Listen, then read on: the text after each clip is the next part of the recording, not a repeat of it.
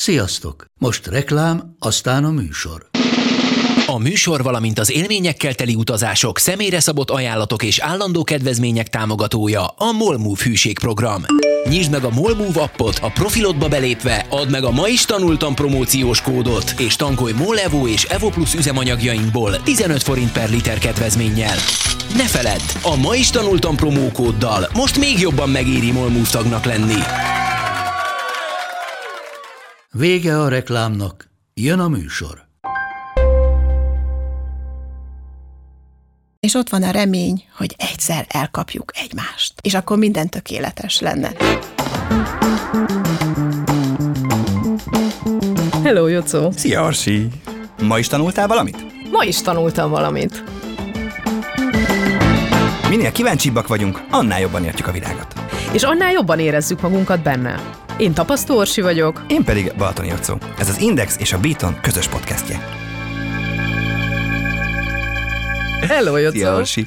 Hogy vagy ma reggel? Nagyon jól. Fáradtan, de jól, de baromi hosszú napon volt, tehát tegnap is itt ültünk órákat a stúdióban, és még utána azért még nagyon sok dolgom volt, de teljes erőbedobással itt vagyok. Tudod, milyen kérdést hoztam?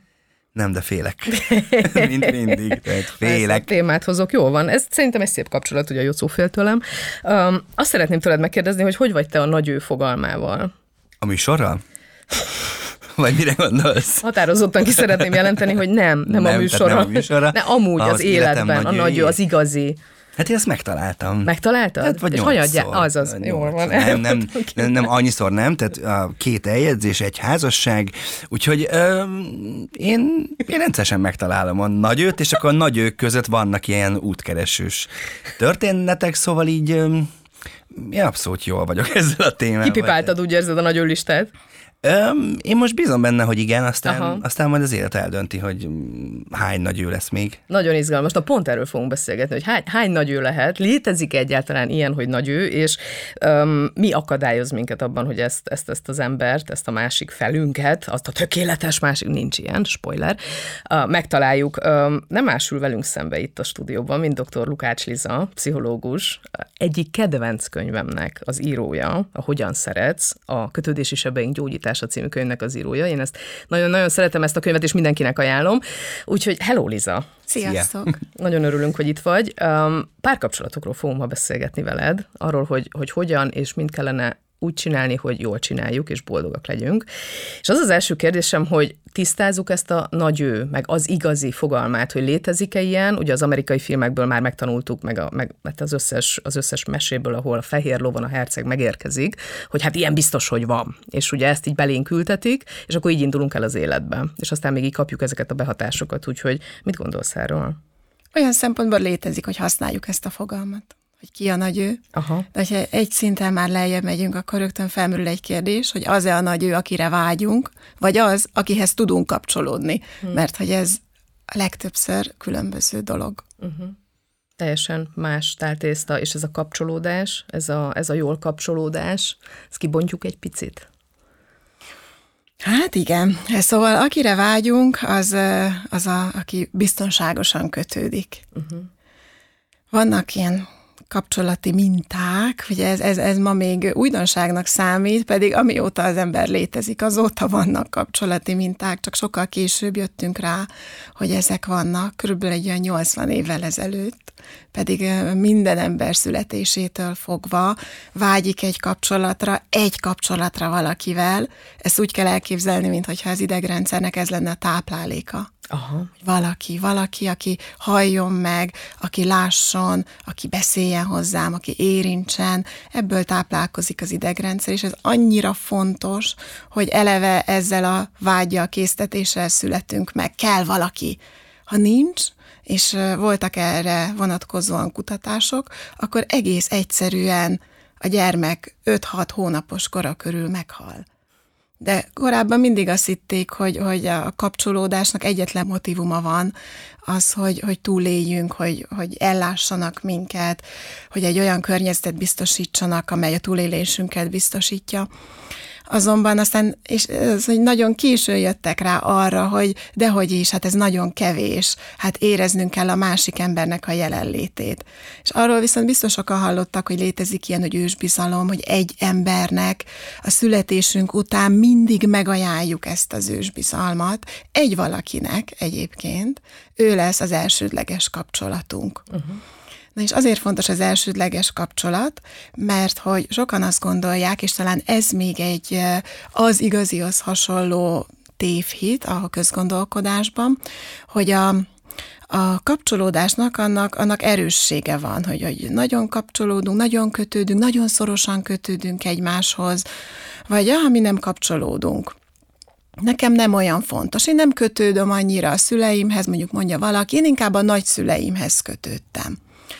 És a kötődésnek nem mennyisége van, vagy van, vagy nagyon ugye szerencsétlen esetekben, de ezek szélsőséges helyzetek, amikor nincs, amikor fizikai ellátás van, de semmilyen más érintés és kapcsolat nincs, de a többi esetben miensége, hogyan kötődünk, inkább az lesz a kérdés. És sokan már itt állnak meg a gondolkodásban, hogy van vagy nincs.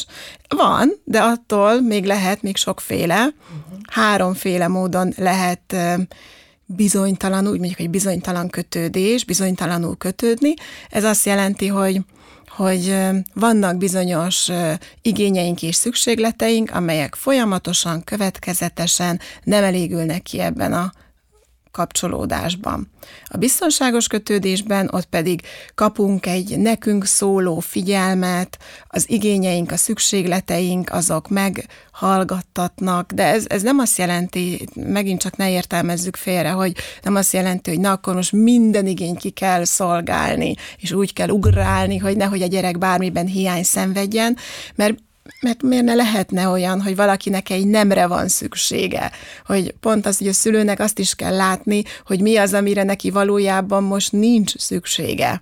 És hogy ezekből a visszacsatolásokból alakul ki az a, egy, egyfelől egy bizalmi kapcsolat szülő és gyermekek között, egyfelől pedig egy önmegismerés, hogy saját magammal hogy vagyok, mennyire ismerem fel a saját szükségleteimet, saját igényeimet, hogy tudom azokat kommunikálni. És azért fontos ez az alapkapcsolat, hogy az első élményeink milyenek, mert utána már ezeket fogjuk ismételni. Egy teljesen egyszerű ok miatt, mert ezt ismerjük, mert ebben érezzük magunkat otthonosan. Tehát lehet, hogy az első kapcsolódásunk az már nem olyan, amire vágyunk, bizonytalan kötődést tapasztalunk meg, de mégis ezt fogjuk újra és újra keresni, mert ezt az élményt ismerjük. Úgyhogy ha így nézzük, akkor lehet, hogy, hogy amit említettél az elején, hogy, hogy ki az, aki a másik felünk, hát azt hiszem, hogy ha így gondolkodunk, ugye ezt már szokták így vesézgetni a pszichológiában, hogy ne a másik feledet keresd, hanem egy másik kerek egész egyéniséget, és ezzel a két kerek egyéniség kapcsolódjon egymáshoz. Egyébként ebben nagyon sok minden benne van, ami a kötődésben is, mert ez a kerek egész, ez azt jelenti, hogy oké okay vagyok magammal, de el is tudok távolodni a másiktól, tudok önálló is lenni, de tudok kapcsolódni is.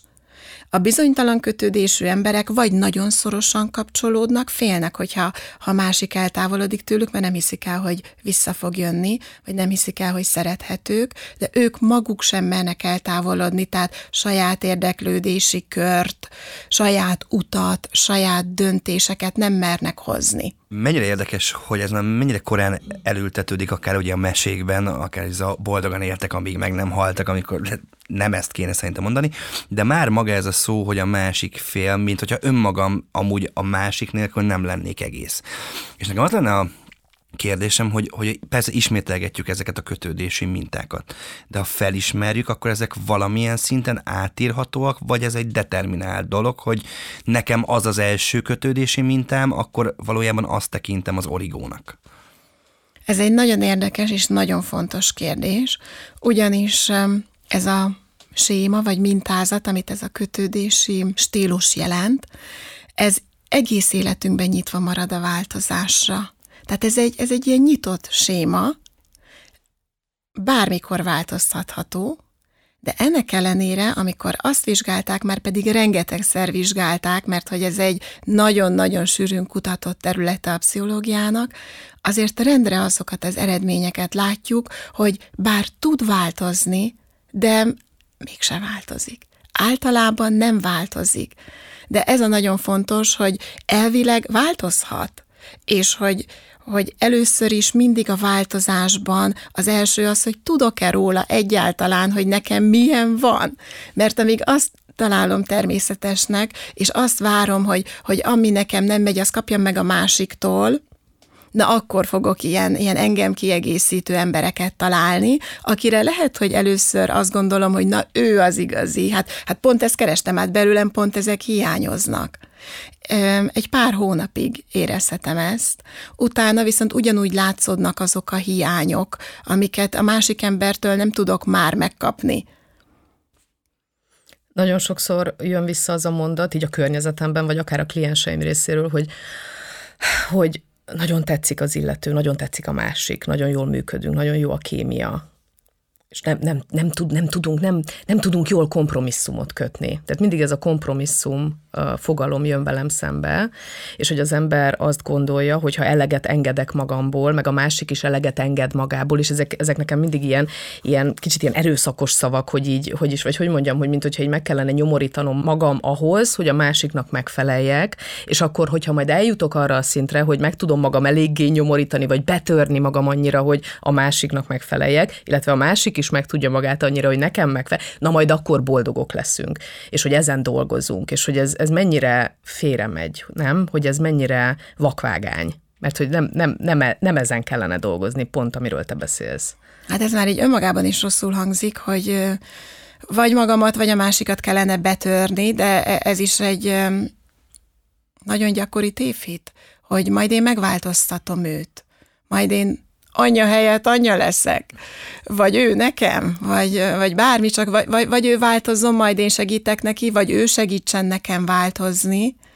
Tehát uh, itt ez már, ez már egy zsákutca lesz, amikor azt gondolom, hogy, hogy változni kell, hiszen a biztonságos kapcsolatnak pont az az egyik lényege, hogy olyannak fogadom el őt, amilyen.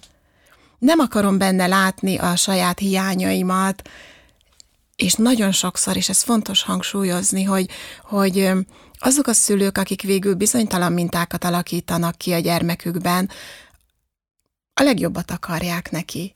De magukból indulnak ki, itt Persze. csúszik először félre, hogy azon gondolkodnak, hogy, hogy nekik mi hiányzott, vagy nekik mi lett volna jó. És ez azért vezet mindenképpen bizonytalan kötődéshez, hiába a legjobb indulattal vág bele, mert a fókusza saját magán lesz. A biztonságos kötődésnek pedig az a lényege, hogy a másik emberre vagyok érzékeny, nem csak fejben, hanem érzelmileg is, és ő rá vagyok válaszkész, tehát azt, amire, ami neki az igénye, azt a lehetőségeimhez mérten megadom neki de nem várom el sem azt, hogy ő változzon, sem én nem akarok valamilyen lenni azért, hogy neki jó legyen. És ez a kölcsönös feltétel nélküli elfogadás alapozza meg a biztonságos kapcsolatot. Az igazit. Viccelek. A nagy őt. Egyébként képzeld, hogy e- erre vonatkozóan is vannak vizsgálatok, Aha. hogy miért keresnek a különböző kötődési mintával élő emberek, és, és elvileg azt gondolnánk, hogy mindenki biztonságos kapcsolatot keres. De vannak ennek ellenmondó kutatások is, hogy, hogy mégis inkább a, a, a különbözőben érzik egymás jól. Például van két olyan kötődési minta, amik elég különbözőek, de mégis úgy tűnik, hogy nagyon jól kiegészítik egymást, és nagyon hosszan együtt tudnak lenni ezek az emberek. Az egyik az elkerülő minta, aki menekül az érzelmektől és a konfliktusoktól, a másik pedig az ambivalens minta, aki meg rendkívül érzelmes, ő meg inkább ilyen tapadókorong, szeret nagyon-nagyon közel lenni a másikhoz. És akkor könnyű megérteni, hogy az egyik állandóan üldöztetve van, a másik meg üldözi, és mind a kettőnek van egy illúziója, az ambivalensnek az, hogy egyszer majd elkapom, egyszer majd tényleg közel leszünk, az elkerülőnek meg az, hogy hát persze, hogy menekülni kell, hát itt a bizonyíték. És abban érzem jól magam, mert ahhoz szoktam, vagy azt hozom, és nekem akkor menek- a menekülésbe vagyok jól. Vagy azt érzem biztonságosnak, nem? Igen, és ott van a remény, hogy egyszer elkapjuk egymást. Nagyon és kemény. akkor minden tökéletes nagyon lenne. Kemény, és nem látok rá. Tehát amikor ebbe a, meleg, ebbe a játékba benne vagyok, akkor nyilván nagyon nehéz rálátni, hogyha egy, pont egy ilyen párom van, akit mondjuk kergetnem kell, meg egy olyan párom van, aki kerget, és akkor nem jövök arra rá, hogy így lehet, hogy ez nem a... De hát, hogy nekik meg pont igen.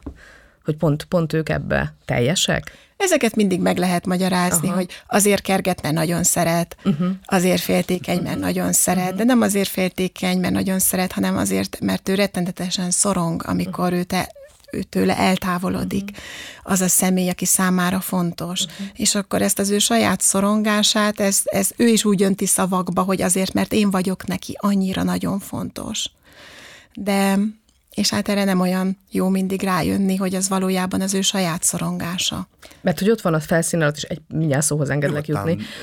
Én ezt nagyon élvezem most. Mert hogy ott van a felszín alatt ez a szorongás. Tehát akkor ez, hogy azt mondod, hogy van, vannak ilyen kapcsolatok, amik hosszú távon elműködhetnek, de akkor ez nem jó, akkor ezt kimondhatjuk, hogy ez, ez nem jó. Ebbe igazán jól nem érzi magát az ember. Folyamatos hiányérzetek Igen. vannak. Igen. Uh-huh. Azt érzik, hogy, hogy nem fogadják el őket, az, hogy soha nem lehetnek elég jók, az, hogy mindig jobbá kellene válni, de valahol mindig ott van az a remény, hogy, hogy, hogy de hát, ha tudok jobbá válni. Meg aztán, hogy hát, ha majd az idő változtat ezen. Uh-huh. Hát meg ez a majd talán miattam megváltozik, uh-huh. tehát ez a megmentő effektus, hogy, hogy majd én megmentem ettől. Bennem az a kérdés merült fel, hogy hogy kialakul egy kötődési mintánk nagyon korán valakivel, és utána azt a mintát visszük tovább, és azt az embert is keressük, mert nagyon sokszor az ember rájön arra, amikor kapcsolatban van, hogy jé, most olyan, mint az anyukám. Va, mm. vagy úgy, vagy vannak olyan gesztusai, vagy, vagy olyan temperamentumot. Tehát a kettőnek van köze egymáshoz, hogy kivel alakul ki a kötődési mintám, és utána milyen típust keresek? Van köze, de azért nem csak az elsődleges kapcsolat létezik, de az a legerősebb benyom, lenyomat bennünk, hanem vannak másodlagos kapcsolataink is. Például az apánkkal másodlagos kapcsolatot alakítunk ki. Az apának az a szerepe, hogy a külvilágot mutassa meg. És ahogy az elején már említettem, hogy a kötődésnek két része van, az egyik az önmagamhoz való viszonyt alapozza meg, hogy saját magamról mit gondolok, mennyire bízom magamban, én hogyan tudok szeretni, magamat hogyan tudom szeretni, a másik oldala pedig az, hogy hogy vagyok a külvilággal, másokkal, másokban mennyire bízom másokat mennyire engedek közel, másokra mennyire tudok kíváncsi lenni. Na és ezt a második részt, ezt már az apa adja hozzá, ő jelenti a külvilágot, és másodlagos kapcsolatnak hívják, de az is nagyon fontos, tehát, hogy ezek nem ilyen első-második hely, hanem más minőséget adnak egy ember életébe. És ezek összessége fogja adni azt a, azt a kötődési mintát, amit később majd keresünk, és eszembe jutott közben, hogy, hogy igen, van egy ilyen el, elhíresült gondolat is, hogy, hogy, hogy olyat keresel, mint az anyád, vagy olyat keresel, mint az apád, és hogy, hogy itt is van egy gondolati csavar, hogy valójában nem olyat keresel, tehát nem azt kell nézni, hogy ő milyen, azt kell nézni, hogy te hogyan érzed magad abban a kapcsolatban. Mm. És ezt meg is fogalmazták ö, pszichológusok, akik a gyermekkor történettel ö, foglalkoznak, hogy, hogy valójában olyan kapcsolatot keresünk, ahol ugyanúgy érezhetjük magunkat, mint annak idején anyánk, apánk mellett. Tehát azt kell mindig nézni, hogy mi az, amiben ugyanúgy érzem magam. Nem az, hogy ő milyen, az félre fog vinni. Hmm. És Magyarországon van erre mondjuk kimutatás, hogy az emberek hány százaléka milyen módon kötődik? Tehát, hogy készült erre felmérés? Vagy Van. legalábbis, igen? Igen, készült. Időről Hogy állunk ezzel, ezzel a kötődéssel Magyarországon? Először egy 2013-as fogok mondani, de nem ez a legfrissebb, el fogom mondani a legújabbat, de azért ez, mert utoljára olyan kötődésvizsgálat, ami a magyar társadalom reprezentatív vizsgálata, vagyis, hogy olyan mindenkit nézett, akik párkapcsolatban élnek, akik nem, 18 és 69 év közötti férfiak, nők, település szerkezetre, tehát hogy vidéken, városban élők iskolázottságra reprezentatív vizsgálat, Ez 2013-ban történt, és akkor az az eredmény jött ki, hogy biztonságosan 31% kötődik, és félelemtelien pedig körülbelül 20 százalék, a többi pedig eloszlik a kettő más bizonytalan forma között, 11 néhány százalék az elkerülő, és 11 néhány az ambivalens kötődő, és akkor már is láthatjuk, hogy 69 százalék bizonytalanul kötődött 2013-ban. És ebből ugye 20 százaléka az ijesztő kategória, ami félelemből kötődik. Igen, arról még nem beszéltünk, pedig azért is nagyon fontos, mert én is nagyon vártam a legújabb kötődés vizsgálat eredményét, főleg a Covid utánit, ugye, hogy mi történt itt. Tehát ez mindenki kíváncsi volt erre, és meg is csinálták, ugye hungarosztadi vizsgálatnak hívják ezt, amit időről időre elkészítenek a magyar társadalomról, és mindig van benne kötődés is, de a kutatók célja más volt, vagyis más is volt, és úgy végezték el 21-ben ezt a vizsgálatot, hogy csak párkapcsolatban élőknél nézték meg a kötődést. Ezért rendesen nem tudjuk egymás mellé rakni a számokat, összehasonlítani nem tudjuk, de a párkapcsolatban élőknél is csak 18-40 év közöttieket néztek, de azért itt is vannak érdekes eredmények. Az egyik az, hogy 25% lett a félelemteli kötődés tehát aránya. Tehát, hogyha egymás mellé tesszük, akkor nőtt egy picit. Uh-huh. Akkor ezt lefordítjuk, akkor, akkor ma, manapság párkapcsolatban, ami nem csak házasság, hanem bármilyen együtt járunk, ez a, a viszony is benne volt. Az emberek negyede ugye az úgy él, hogy azt gondolja magáról, hogy ővele is nagy bajok vannak, és a másikkal is nagy bajok vannak. Ez egy romantikus helyzet, én úgy érzem, tehát, hogy azért ez kemény, tehát, hogy azért ez, ez borzasztó. Ez, ez az, tehát, hogy ez azért eh, nagyon sok minden elárul egy társadalom állapotáról, hogy így, hogy így ennyien kötődnek így, ilyen módon. És még egy dolgot hagy mondjak el, amit nem részletez a kutatás, de ha ránézünk a számokra, akkor ez rögtön kiderül, hogy 40%-nak egyáltalán nincs kapcsolata. Ezt hogy érted? Tehát, hogy a, a, a, a, a vizsgált emberek, vagy megkérdezett emberek. Uh-huh. Így van. Tehát 40 a szingli? A 18-40 év közöttieknek. Azt mondták, hogy nézzük meg ezt a korosztályt, Aha. és vegyük ki belőle azokat csak, akik most párkapcsolatban élnek, és őket kérdezzük meg a kötődésről. 40 százalék. És 40 százalékot ki kellett szórni a Aha. vizsgálatból, Aha. mert nem volt kapcsolata. Az azért szép. Szerintem is ez egy magas arány. Igen. Hát jó, hogy mondjuk ez 2021, tehát a Covid után ott azért a, a vállások és a uh, statementések száma azért megugrott, én uh-huh. azt mhm. gondolom, de de azért ez döbbenetes, hogy így akkor döbbenetes. hogy 40 százalék. Az kiesett, és akkor azt mondod, hogy a, a 20 százalék az, ami ez a félelmen alapuló kötődés, és a, és a többi hogy oszlik meg, tehát például biztonságosan kötődő egy kicsit jobb arányt hoztak ki, de ebben is benne van szerintem az, hogy párkapcsolatban persze. élők. Aha, Tehát persze. engem nagyon érdekelt volna. Hogyne, hogy, hogyne. Hogy, hogy mindenki hogy, hogy van ezzel, igen. Tehát, aki, tehát a 40 százalék is, akit kiszórtak, Abszolút. az hogy van ezzel. Picit beszélgessünk erről a, a félelmen alapuló kötődésen, hogy mi lehet ennek a rákfenéje, mi lehet ennek a gyökere, hogy ez ennyi embert jellemez, hogy, hogy mi, mi a, itt, itt ott, ott, ott a, leg, a gyökér, gyökérpontjában ennek mi van? A félelem. A félelem. És hogy az honnan jön? Szóval igen, ez a, ez a negyedik típus, és ez azért eh, fontos, mert ezt amikor először leírták, azért már jó pár évtizeddel ezelőtt, de azt gondolták, hogy na jó, alkossuk még ezt a csoportot, de ez nagyon ritka, alig-alig.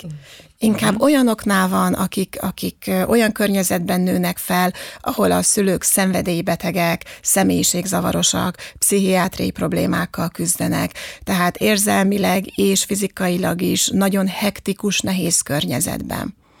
És ma is, ha csinálnak nagy nemzetközi vizsgálatokat, akkor már ott van benne ennek a kötődési típusnak a vizsgálata, 7-8 százalékra jön ki. És ehhez képest a magyar 20 százalék az kiugró. Ezt akár honnan nézzük, akár párkapcsolatból, akár azon kívül, ez mindenképpen egy kiugró szám. Ez én is sokat gondolkodom, hogy, hogy mi lehet ennek a hátterében, ami eszembe jut, hogy ez a félelem, félelemmel nevelés, ez a azért a magyar kultúrának része volt. Én például kifejezetten emlékszem, sőt nagyon sok példát tudnék arra mondani, hogy a nagyszüleimtől hányszor hallottam olyat, hogy félelemmel próbált meg távol tartani mindenféle területre vonatkozóan, féltünk a zsákos embertől. Pont ez jutott eszembe, jön a zsákos Igen. ember, így Igen. van. És uh, még, ó, hát mitől, én, én ilyenektől féltem, hogy, hogy nem még férjhez, hogy a körbe sepernek, tehát, hogy mindenre Asztal volt. sarkára. Azt a sarkán nem ülünk. ülünk. Igen, igen, igen, igen. és hogy, hogy ez a nevelési kultúrának a része volt, uh-huh. és talán nem gondoltunk bele, mert ez, ez mindig is döbbenetes, ez szakemberként is, de hétköznapi emberként is, hogy, hogy a kötődés az a, az a, mondhatjuk, hogy a legősibb témája a pszichológiának a legrégebbi. És ennek ellenére azért sok a, a, a, a tudás, az információ hiány, mert ezt viszik tovább, én még manapság is hallom azt, hogy ilyen fenyegetéssel nevelik a gyermeket, hogy, hogy nem fogsz kapni ezt, nem megyünk el, amikor már tudja egy család, hogy megyünk nyaralni holnap után, és akkor nem megyünk nyaralni, hogyha nem hagyod abba, de hát tudod, hogy fogtok menni, hát be van fizetve, de ennek ellenére mégis ez a rengeteg, hogyha hogy kinyitod erre a füledet, hogy mennyi fenyegetőzést dobunk be, és, és én biztos vagyok benne, hogyha tudnánk azt, hogy ezzel azt is kommunikáljuk, hogy a világ félelmetes, hogy a másik félelmetes, hogy eleve egy viszonyt mutatunk, akkor biztos, hogy átformálnánk ezeket, akkor jobban meghallanánk a saját mondatainkat is.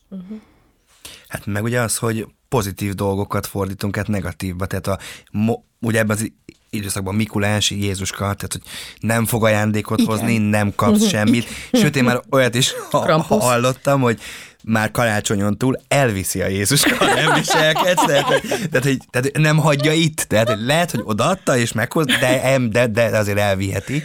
Egy, egy, vallomást, egy vallomást engedj meg, hogy, hogy én egyszer már mondtam olyat a fiamnak, azt hiszem júniusban, hogy azt ugye tudod, hogy a Mikulás látja. Jó, de itt nem volt legalább az, hogy nem kapsz, hanem csak látja, mit csinálsz. Aztán elröhögtük, és mondtam, hogy anya viccel, de nem bírtam ki. Nem bírtam ki, bocsánat. Igen. Igen, de ez jó. De akkor igazából ez lenne a megoldás, hogy egyrészt a, a szeretve odaforduló nevelés lenne a kulcsa annak, hogy ez a szám le- lecsökkenjen, illetve felnőttként mit uh-huh. tudunk tenni a felnőtt társadalommal, hogy mondjuk valakiben oldódjon, tehát ez a 20 25 százalék, ez, ez számomra még mindig megdöbbentő. Igen. Tehát, hogy mondjuk mit tudnak tenni a szakemberek, vagy egy átlagember mit Igen. tud tenni, hogy, hogy ő ne félelemből kötődjön. Na, ez most jó sok kérdés volt, ezt el fogom felejteni. Bocsánat, Kezdjük akkor az elejétől, pláne meg még, amit mondtál előtt, abban is volt egy nagyon fontos dolog, hogy ez a fenyegetőzős nevelés, ami talán nem gondoljuk, hogy milyen súlya van, de hogy milyen következetlenné válunk, hiszen persze, hogy nem veszed vissza az ajándékot, persze, hogy fogja hozni, és a másik horgonypontja a félelemteli kötődésnek, ez a hektikusság, kiszámíthatatlanság, következetlenség, amikor hát ugye ott a bizalom, tehát az veszik el, ez lenne az alapdolog, hogy bízhatunk abba az emberbe, és hogy bízhatok magamba is, hogyha valamit valahogyan csinálok, akkor annak nagyjából ugyanaz lesz a kimenetele. De amikor egy olyan környezetben növök föl, és akár lehet, hogy pozitívan, tehát, hogy jaj, mégse vitte vissza az ajándékot a Jézuska, de már ott van ez a, ez a kiszámíthatatlanság. Ez már egy bizonytalan viszonyt alapoz meg a világgal.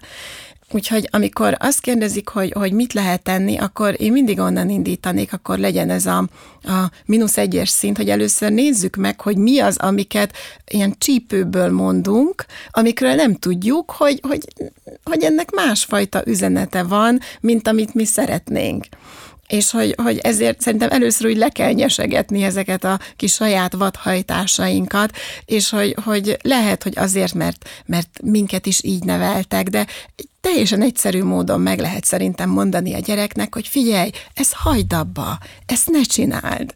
Csináld inkább az, gyere inkább ide. Tehát, hogy, hogy, hogy anélkül, hogy bármilyen szankciót, fenyegetést be kéne vetnem, hogy ilyen egyszerűen lehet vele kommunikálni. De sokszor azért kommunikál így vele a szülő, mert önmaga is fél. Tehát van nagyon sok szülő fél a saját gyerekétől. Jaj, felébred, jaj, hisztizni fog, jaj, kijön, jaj, ha levesz, kivesszük a kis ágyból, akkor ki tud jönni. Jaj, ha eltesszük a babakocsit, elszalad. Igen. Rémisztő? Á, Nem tudom, mert fel- Elesik, ha biciklizik, tudod, tehát, hogy Hát meg felébred, és anya ott marad, és kihűl a kávéja. Ez Igen, borzasztó igen. félelem. Az, igen, ez egy félelem, igen. Ezt aztán mondjuk ki. Később meg ugye bejön, ami valóban ijesztő szülői attitűd, hogy hát akkor nem fogsz szeretni. Hmm. Tehát, hogy én nagyon sok ilyet hallok szülőtől, hogy jaj, de most me- megint szóljak rá, hát akkor nem fogsz szeretni. Szóval nagyon-nagyon, és ott is ugye milyen a félelem dolgozik, és aztán érdemes megnézni, hogy ő miért fél annyira attól, hogy a saját gyermeke nem fogja szeretni, hogy mi, mi történt ővel a gyerekkorában, vagy mit látott, milyen mintákat látott, de hogy akkor Oké, okay, elkezdjük, felismerjük, megvan a mínusz egyedik szintint, hogy elkezdem magam lenyesegetni. Ö, ilyenkor én mindig azon gondolkodom, hogy, hogy benne vagyok egy párkapcsolatban, ö, és, és rájövök erre akkor érdemes-e benne maradni a párkapcsolatban és úgy nyesegetni együtt, vagy érdemes picit eltávolodni és magammal foglalkozni? Ez egy nagyon kemény kérdés szerintem, vagy így, meg nem is tudom, hogy lehet erre válaszolni, de hogy két mondjuk bizonytalanul kötődő ember tud egymás mellett úgy lenni, hogy közben kötődővé válnak, biztonságos kötődővé válnak. Is is, mind a kettő igaz. Egyfelől vannak ilyenek, képzeljétek, hogy, hogy megnézték azt, hogy, hogy milyen az ideális paciens. Mesélj.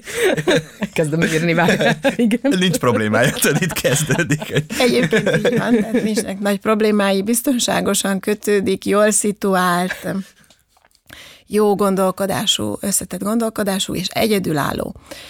Szóval tényleg, uh-huh. tehát, hogy de, nehogy ebből most az jöjjön ki, hogy na akkor azonnal szakítani kell, mert egyedül könnyebb És lesz. következő Nem. kutatásban miattunk lesz 70 az egyedül lévők Egyedülálló. aránya.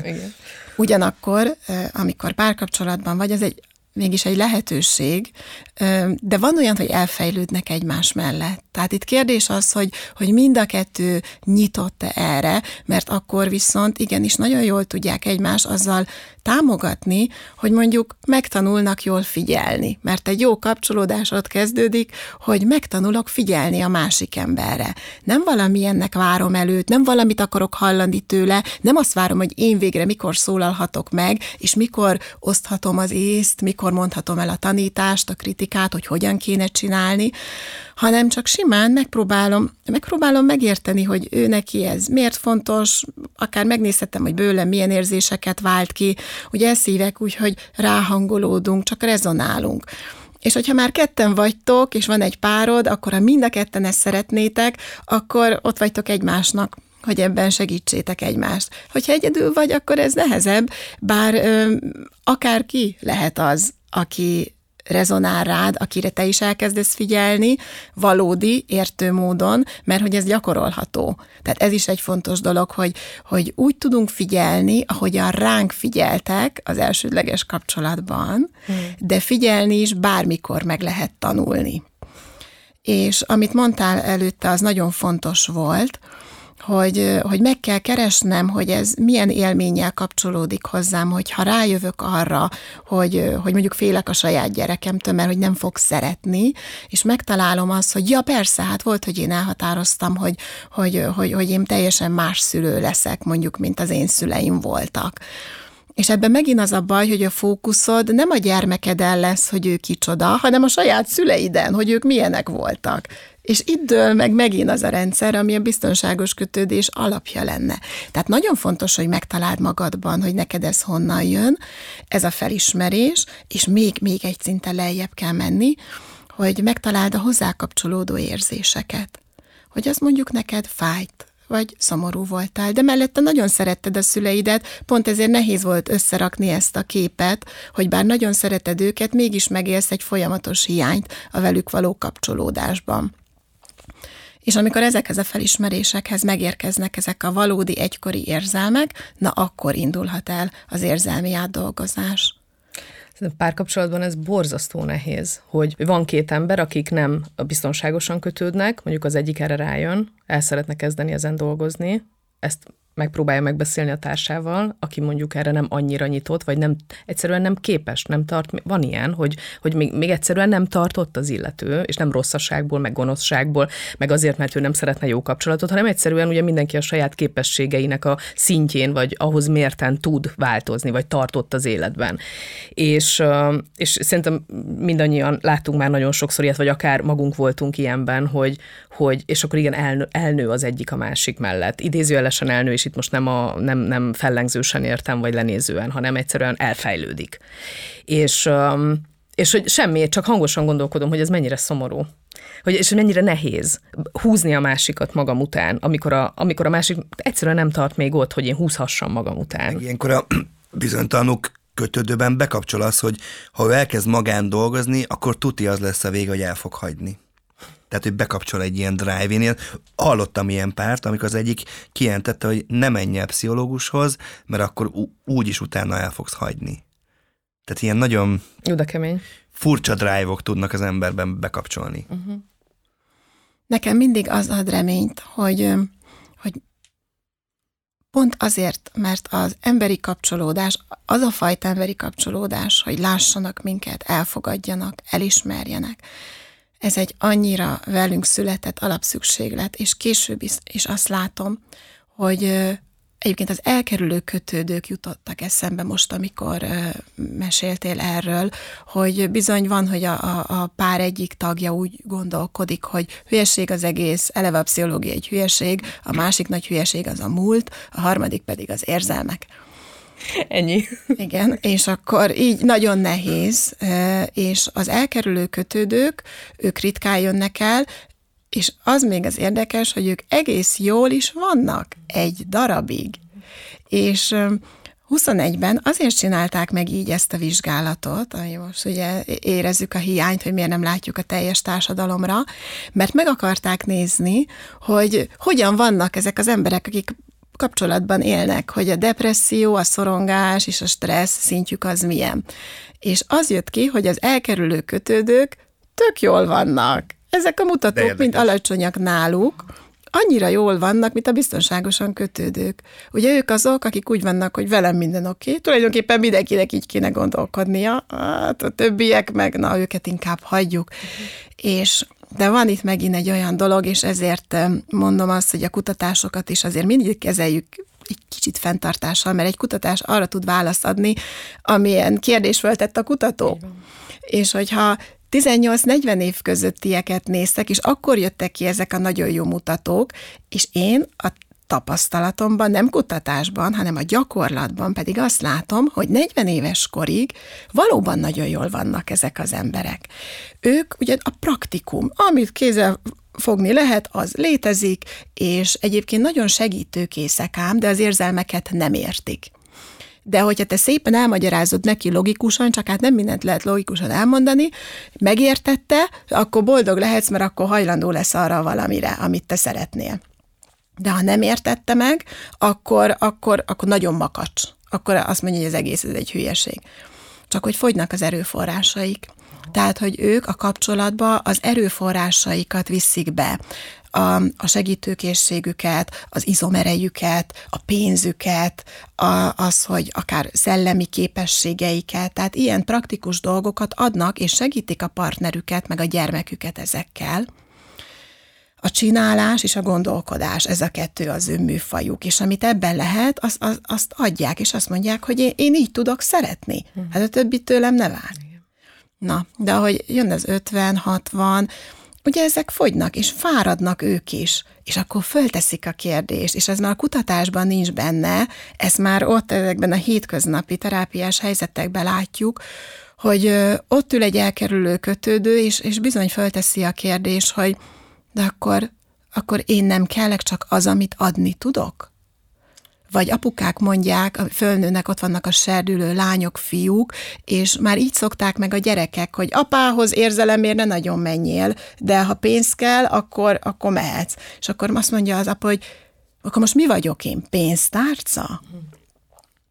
És hogy, hogy ez a másik, ami nekem, bár ez nem vidám történet, de mégis mindig reményt ad, hogy a, az életünk második felében megint csak fokozódik ez a vágy, hogy, hogy, hogy az érzelmeinkkel is összekapcsolódjunk, hogy, hogy ne csak praktikus dolgokban, hanem hogy elfogadjanak minket olyannak, amilyen vagy, amilyenek vagyunk, megkérdezzék tőlünk is, hogy hogy vagyunk, és meg is várjuk, várják a választ. És ezek az emberek, akik elkerülő kötődők is felteszik ezeket a kérdéseket.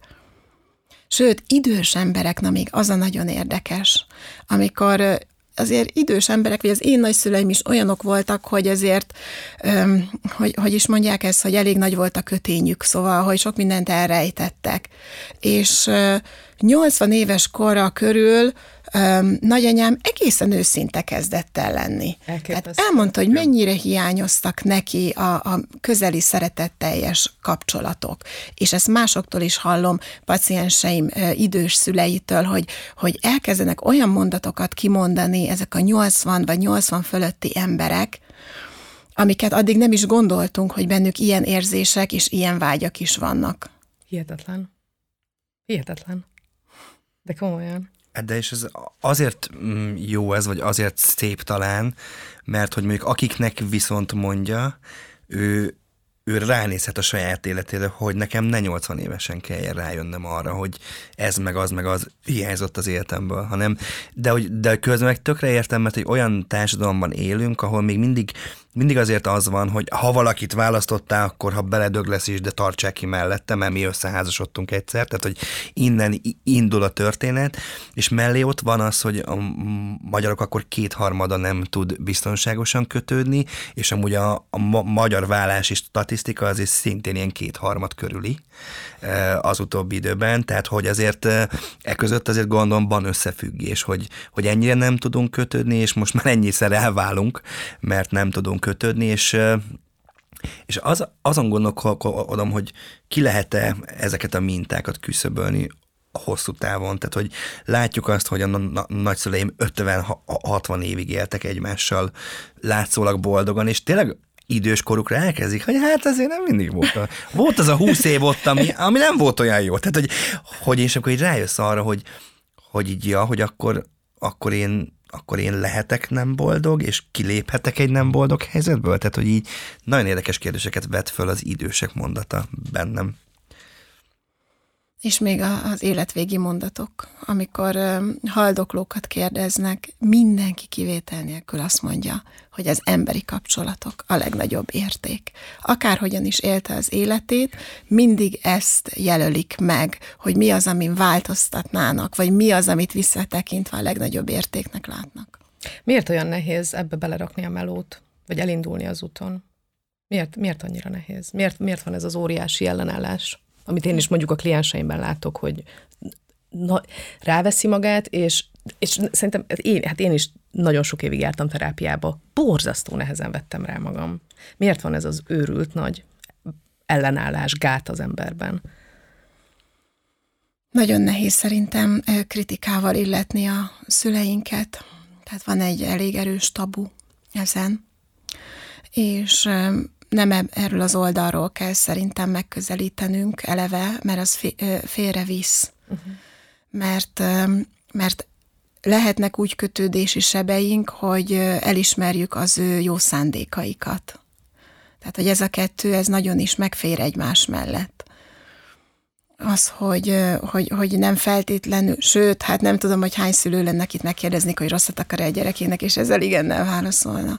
De hogy egyfelől a, a fel nem ismerés, az az első egyik ok, a másik pedig, hogyha már felismerjük, akkor nagyon nehéz elismerni, mert a, akkor vissza kell nézni az időben, hogy, hogy, hogy mennyi, mennyi mindent csinálhattam volna másként. Ez is nagyon nehéz. Ezt látom, hogy azoknál, akik már maguk is szülők, még nehezebb. Na ezért is kapacitálnám, hogy ezeket minél előbb legalább nézzünk rá a kötődési mintáinkra. Legalább ennyit, aztán lehet, hogy az fog kiderülni, hogy biztonságosan kötődők vagyunk. Uh-huh. De hogy szálljunk erre időt, energiát, figyelmet, hogy nézzük meg, milyenek a mintáink, mert azokat fogjuk nagy valószínűséggel továbbadni mindenféle szándékunk ellenére. Uh-huh és, és hogy, hogy hogy szerintem az sem jó út, amikor elkezdjük nagyon erősen fölmenteni a szülőket, hogy de hát ők se tudtak mást, ők is ilyet, ők is ilyet, mert abban benne van az, hogy akkor ezt csak továbbadni lehet, vagy pedig nem értjük, hogy ők nem tudtak más, de nekem most azért más kéne. Akkor az, ott megint nem lehet rendesen el, elrakni magunkban, hogy most akkor mégis mi a teendő. Hát meg igazából nagyon sokan elkezdik mentegetni akkor magukat, vagy felmenteni magukat, hogy ja, hát ez nem, nem az én dolgom, hát a szüleim rontották el.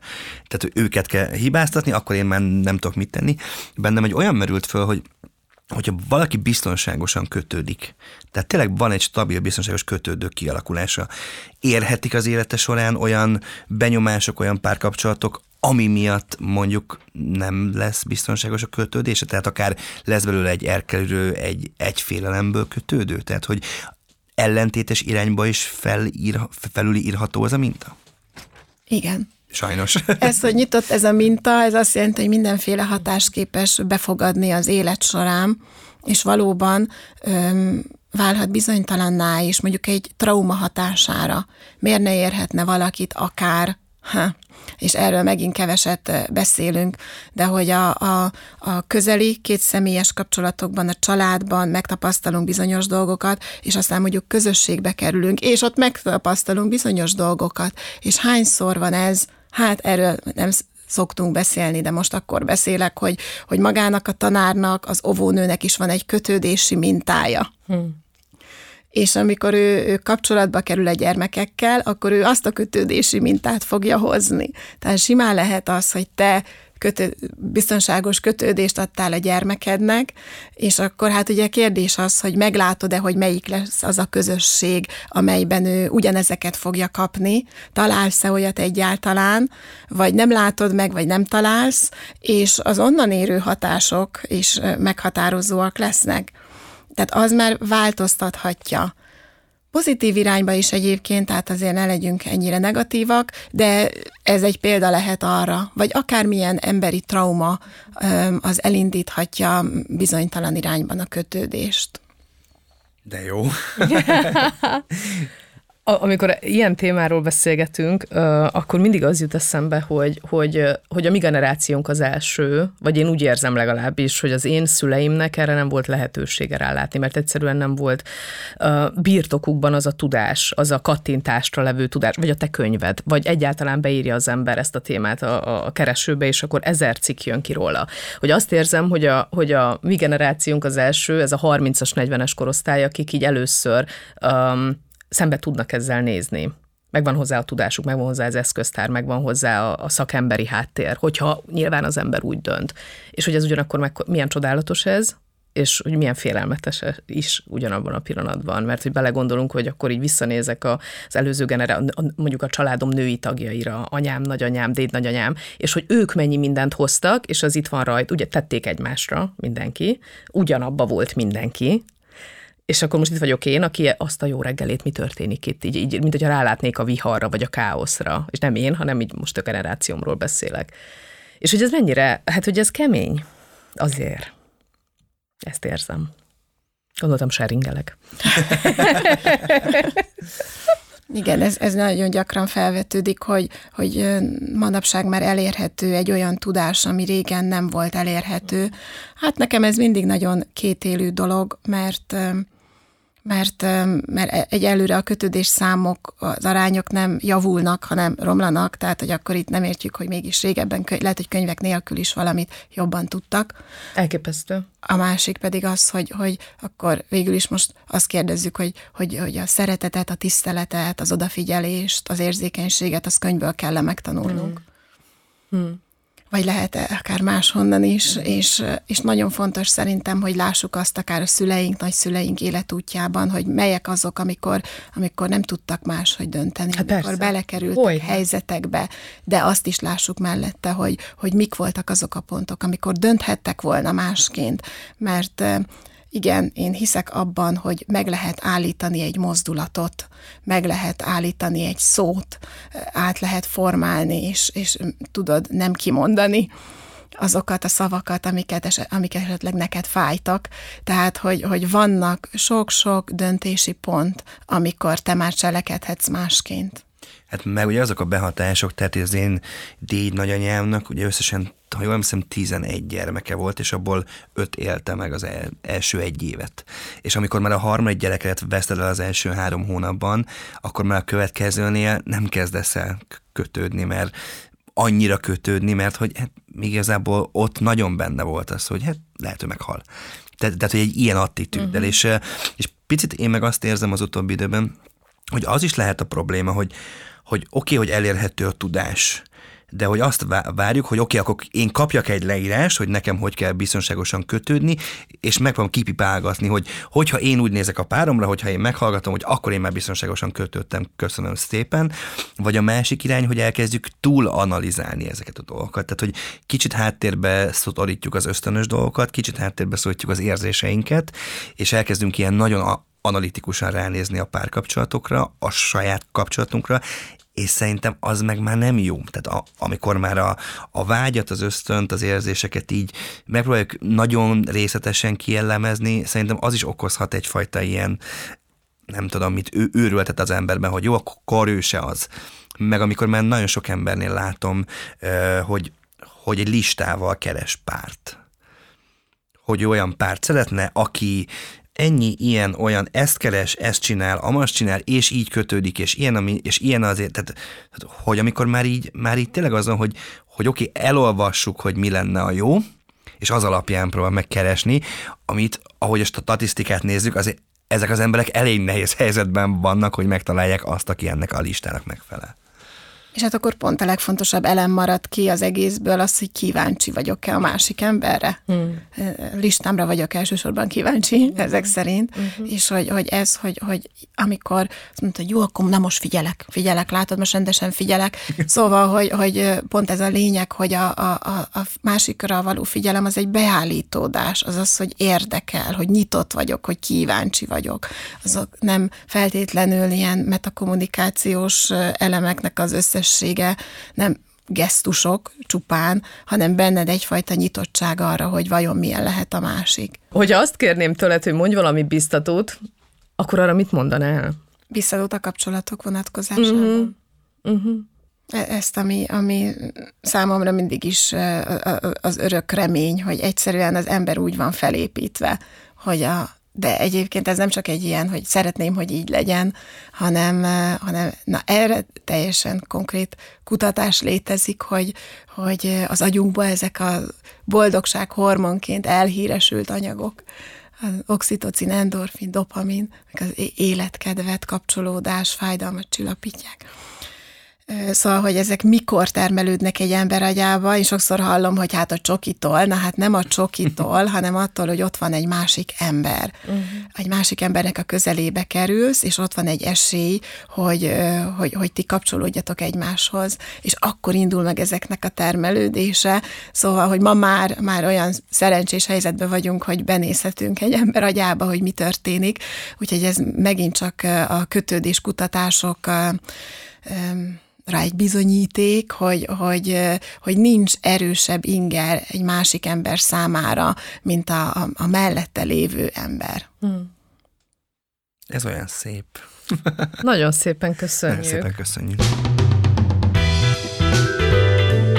Ma is tanultam valamit, podcastet hallottátok. Ha tetszett ez az epizód, hallgassátok meg a többi részt is, és értékeljetek minket a podcast lejátszóban. Ha még többet akartok tanulni, keressétek a Ma is tanultam valamit rovat cikkeit és könyveit az Indexen. A műsor szerkesztője Kovács Robert, a projektmenedzser Lengyel Kinga, a showrunner Orsós Lajos, a hangmérnök Kozma Ádám, a kreatív producer Román Balázs, a producer pedig Hampuk Rihárd. Biton A műsor a Béton partnere.